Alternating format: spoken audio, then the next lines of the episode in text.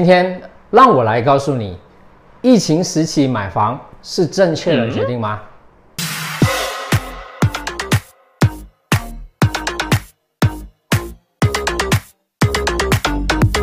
疫情大爆发，但是你恰好在这段期间买房，而且房贷和获批的。老实说，这可能是你所面临最棒的财务状况。为什么？其实，为了应对全球经济重挫，举银行贷款为例，全球大部分政府近期都宣布了另一次的量化宽松政策。以2008年的全球金融危机中的次贷危机相比，当时美国推出了两万亿美元的刺激计划，并将利率下调至接近零。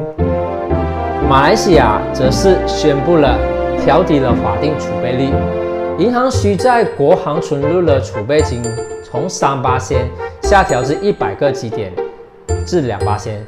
此项措施预计为金融体系释出近三百亿零级的流动性，以让银行有更多现金用于借贷。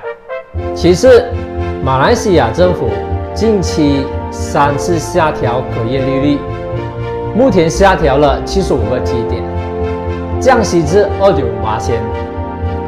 OPL 大幅下跌，也导致了商业的发展和银行存款的减少。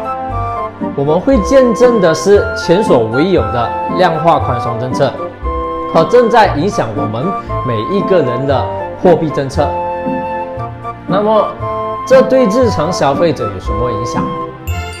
是流动性，即可用的现金正在融入市场，而其效应则是法定货币，比如说美金或是马币，会显著性的减少。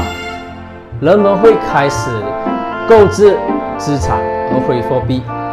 经验丰富的投资者都知道，在不久的将来，我们会需要更多的现金来资产，比如房地产。这些是以次贷危机中相似的举例，而当时这也导致了许多国家的房地产繁荣景象，包括马来西亚，在2008年至2013年间。房地产的价值翻了一至三倍之多。当然，量化宽松政策和隔夜利率，并非政府仅有了经济刺激手法。在接下来，预计将有更多的措施协助推动房地产市场。第一是调整或废除 RPGT。RPGT 是产业盈利税，在出售产业。或是产业公司股权时，需要依据其盈利缴纳的税务，通过减低其利率或是废除，政府都能鼓励更多人进行产业交易。二、取消或调低抵押贷款的贷款价值比。LTV 是指贷款金额和抵押品价值的比率。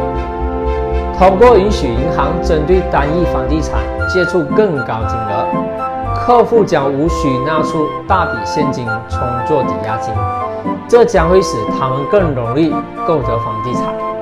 第三，重新引入发展商承担利息计划。发展商承担利息计划是在房屋建构期间。由发展商从购房者的房贷中吸收房贷利息的措施。